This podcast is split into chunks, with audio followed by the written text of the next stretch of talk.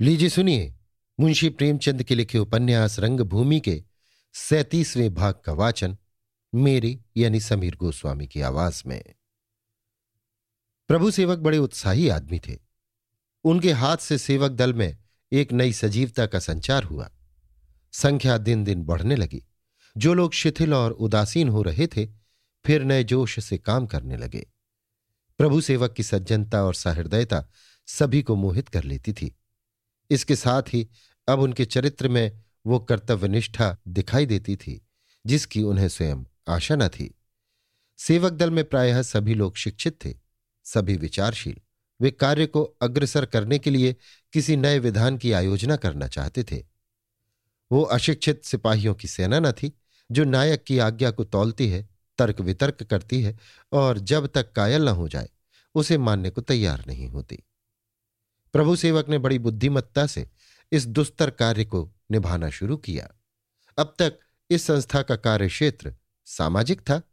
मेलों, ठेलों में यात्रियों की सहायता, बाढ़, बूढ़े में पीड़ितों का उद्धार, सूखे झूरे में विपत्ति के मारे हुओं का कष्ट निवारण, ये ही इनके मुख्य विषय थे।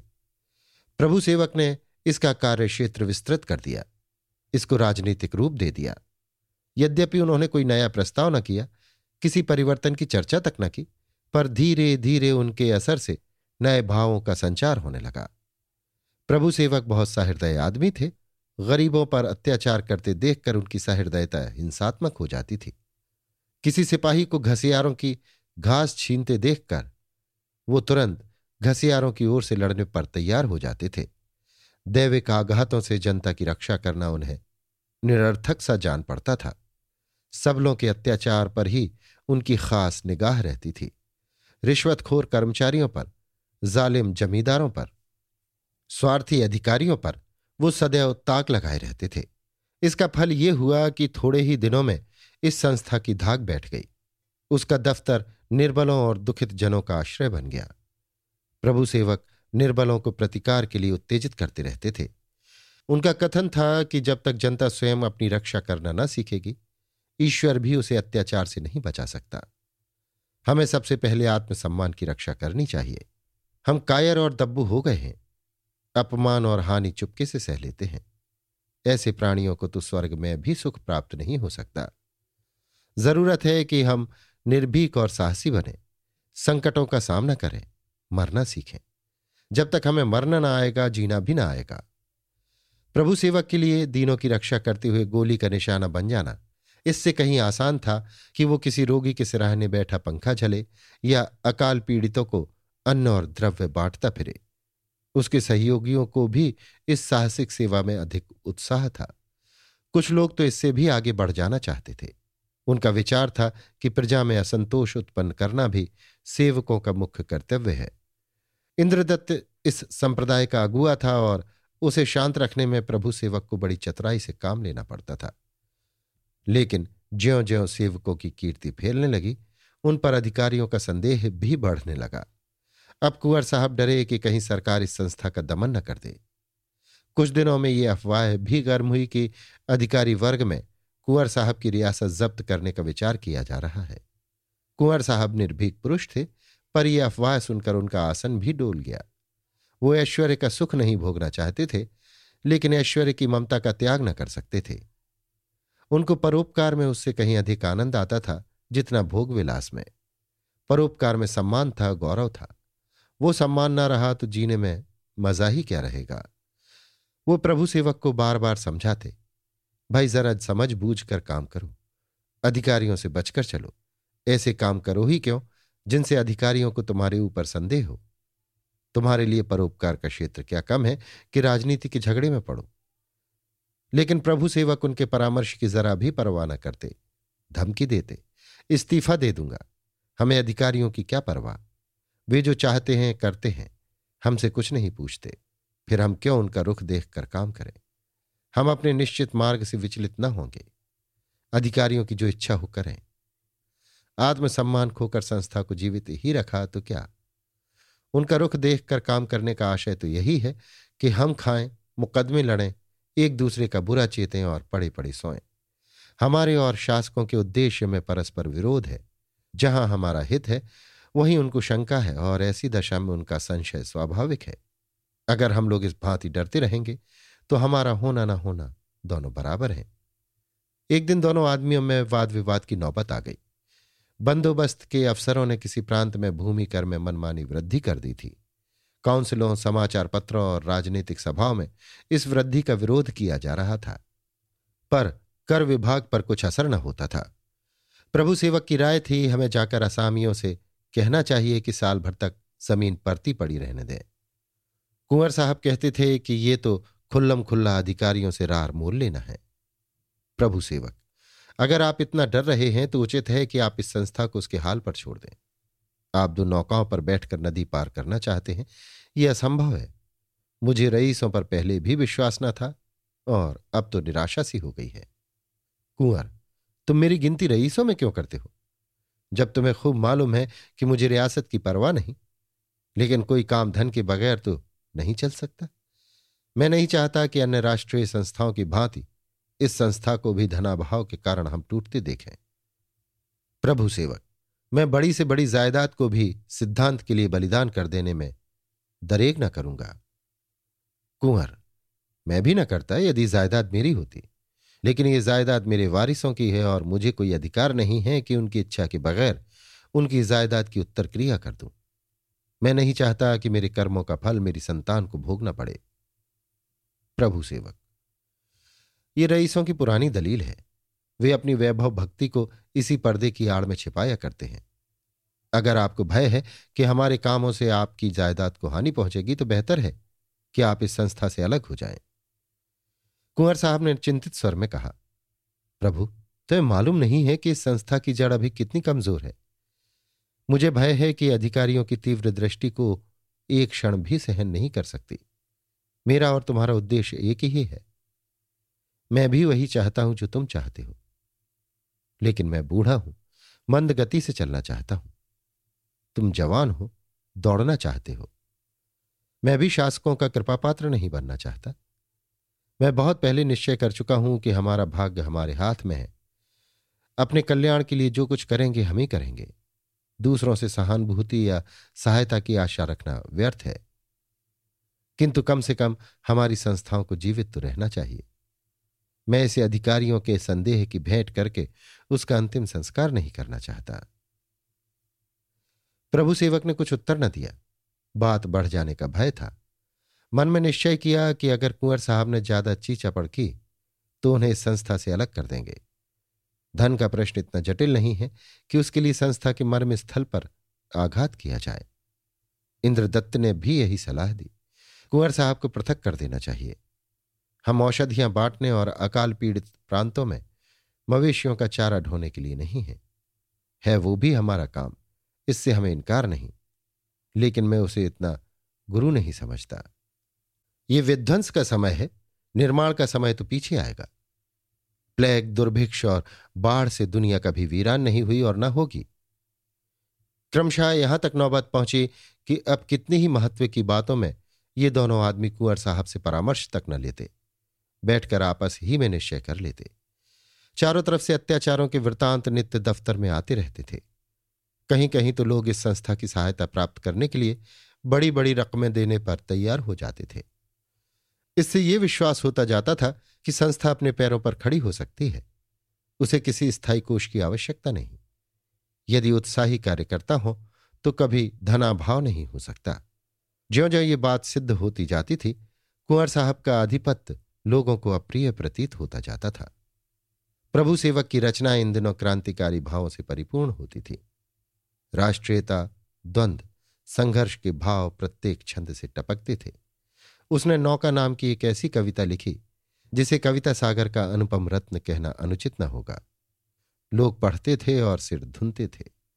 पहले ही पद्य में यात्री ने पूछा था, क्यों मांझी नौका डूबेगी या पार लगेगी? मांझी ने उत्तर दिया था यात्री नौका डूबेगी, क्योंकि तुम्हारे मन में ये शंका इसी कारण हुई है। कोई ऐसी सभा, सम्मेलन, परिषद न थी, जहाँ ये कविता न पढ़ी गई हो। साहित्य जगत में हलचल सी मच गई। सेवक दल पर प्रभु सेवक का प्रभुत्व दिन दिन बढ़ता जाता था। प्रायः सभी सदस्यों को अब उन पर श्रद्धा हो गई थी। सभी प्राणपण से उनके आदेशों पर चलने को तैयार रहते थे। सबके सब एक रंग में रंगे हुए थे। राष्ट्रीयता के मद में चूर, न धन की चिंता, न घर बार की फ़िक्र। रूखा सूखा खाने वाले, मोटा पहनने वाले, ज़मीन पर सोकर रात काट देते थे। घर की ज़रूरत न थी। कभी किसी वृक्ष के नीचे पड़ रहते कभी किसी झोपड़े में। हाँ, उनके हृदयों में उच्च और पवित्र देशोपासना हिलोरे ले रही थी। समस्त देश में संस्था की सुव्यवस्था की चर्चा हो रही थी। प्रभु सेवक देश के सर्वसम्मानित सर्वजन प्रिय नेताओं में थे। इतनी अल्पावस्था में ये कीर्ति लोगों को आश्चर्य होता था। जगह जगह से राष्ट्रीय सभाओं ने उन्हें आमंत्रित करना शुरू किया। जहाँ जाते लोग उनका भाषण सुनकर मुग्ध हो जाते थे। पूना में राष्ट्रीय सभा का उत्सव था। प्रभु सेवक को निमंत्रण मिला। तुरंत इंद्रदत्त को अपना कार्यभार सौंपा और दक्षिण के प्रदेशों में भ्रमण करने का इरादा करके चले। पूना में उनके स्वागत की खूब तैयारियाँ की गई थी। ये नगर सेवक दल का एक केंद्र भी था और यहाँ का नायक एक बड़े जीवट का आदमी था, जिसने बर्लिन में इंजीनियरिंग की उपाधि प्राप्त की थी और तीन वर्ष के लिए इस दल में सम्मिलित हो गया था। उसका नगर में बड़ा प्रभाव था। वो अपने दल के सदस्यों को लिए स्टेशन पर खड़ा था। प्रभु सेवक का हृदय ये समारोह देखकर प्रफुल्लित हो गया। उनके मन ने कहा यह मेरे नेतृत्व का प्रभाव है। ये उत्साह, ये निर्भीकता, ये जागृति इनमें कहाँ थी? मैंने ही इसका संचार किया। अब आशा होती है कि ज़िंदा रहा तो कुछ ना कुछ कर दिखाऊँगा। हा, अभिमान। संध्या समय विशाल पंडाल में जब वो मंच पर खड़े हुए तो कई हज़ार श्रोताओं को अपनी ओर श्रद्धापूर्ण नेत्रों से ताकते देखकर उनका हृदय पुलकित हो उठा। गैलरी में यूरोपियन महिलाएँ भी उपस्थित थीं। प्रांत के गवर्नर महोदय भी आए हुए थे, जिसकी कलम में ये जादू है उसकी वाणी में क्या कुछ चमत्कार न होगा। सब यही देखना चाहते थे। प्रभु सेवक का व्याख्यान शुरू हुआ। किसी को उनका परिचय कराने की ज़रूरत न थी। राजनीति की दार्शनिक मीमांसा करने लगे। राजनीति क्या है? उसकी आवश्यकता क्यों है? उसके पालन का क्या विधान है? किन दशाओं में उसकी अवज्ञा करना प्रजा का धर्म हो जाता है? उसके गुण दोष क्या है? उन्होंने बड़ी विद्युता और अत्यंत निर्भीकता के साथ इन प्रश्नों की व्याख्या की। ऐसे जटिल और गहन विषय को अगर कोई सरल बोधगम्य और मनोरंजक बना सकता था तो वह प्रभु सेवक थे। लेकिन राजनीति भी संसार की उन महत्वपूर्ण वस्तुओं में है जो विश्लेषण और विवेचना की आँच नहीं सह सकती। उसका विवेचन उसके लिए घातक है। उस पर अज्ञान का पर्दा रहना ही अच्छा है। प्रभु सेवक ने पर्दा उठा दिया। सेनाओं की कतारें आँखों से अदृश्य हो गईं। न्यायालय के विशाल भवन ज़मीन पर गिर पड़े। प्रभुत्व और ऐश्वर्य के चिन्ह मिटने लगे। सामने मोटे और उज्ज्वल अक्षरों में लिखा हुआ था, सर्वोत्तम राजनीति राजनीति का अंत है। लेकिन ज्यों ही उनके मुख से ये शब्द निकले, हमारा देश राजनीति शून्य है, परवशता और आज्ञाकारिता में सीमाओं का अंतर है। त्यों ही सामने से पिस्तौल छूटने की आवाज़ आई और गोली प्रभु सेवक के कान के पास से निकलकर पीछे की ओर दीवार में लगी। रात का समय था, कुछ पता न चला किसने ये आघात किया। संदेह हुआ किसी यूरोपियन की शरारत है। लोग गैलरियों की ओर दौड़े। सहसा प्रभु सेवक ने उच्च स्वर से कहा, मैं उस प्राणी को क्षमा करता हूँ जिसने मुझ पर आघात किया है। उसका जी चाहे तो वो फिर मुझ पर निशाना मार सकता है। मेरा पक्ष लेकर किसी को इसका प्रतिकार करने का अधिकार नहीं है। मैं अपने विचारों का प्रचार करने आया हूँ, आघातों का प्रत्याघात करने नहीं। एक ओर से आवाज़ आई, ये राजनीति की आवश्यकता का उज्जवल प्रमाण है। सभा उठ गई। यूरोपियन लोग पीछे के द्वार से निकल गए। बाहर सशस्त्र पुलिस आ पहुँची थी। दूसरे दिन संध्या को प्रभु सेवक के नाम तार आया। सेवक दल की प्रबंध कारिणी समिति आपके व्याख्यान को नापसंद करती है और अनुरोध करती है कि आप लौट आए, वरना यह आपके व्याख्यानों की उत्तरदायी न होगी। प्रभु सेवक ने तार के कागज़ को फाड़कर टुकड़े टुकड़े कर डाला और उसे पैरों से कुचलते हुए आप ही आप बोले, धूर्त कायर रंगा हुआ से सियार। राष्ट्रीयता का दम भरता है, जाति की सेवा करेगा। एक व्याख्यान ने काया पलट कर दी। उंगली में लहू लगाकर शहीदों के नाम लिखाना चाहता है। जाति सेवा को बच्चों का खेल समझ रखा है। ये बच्चों का खेल नहीं है, सांप के मुँह में उंगली डालना है, शेर से पंजा लेना है। यदि अपने प्राण और अपनी संपत्ति इतनी प्यारी है तो ये स्वांग क्यों भरते हो? जाओ, तुम जैसे देशभक्तों के बगैर देश की कोई हानि नहीं। उन्होंने उसी वक्त तार का जवाब दिया।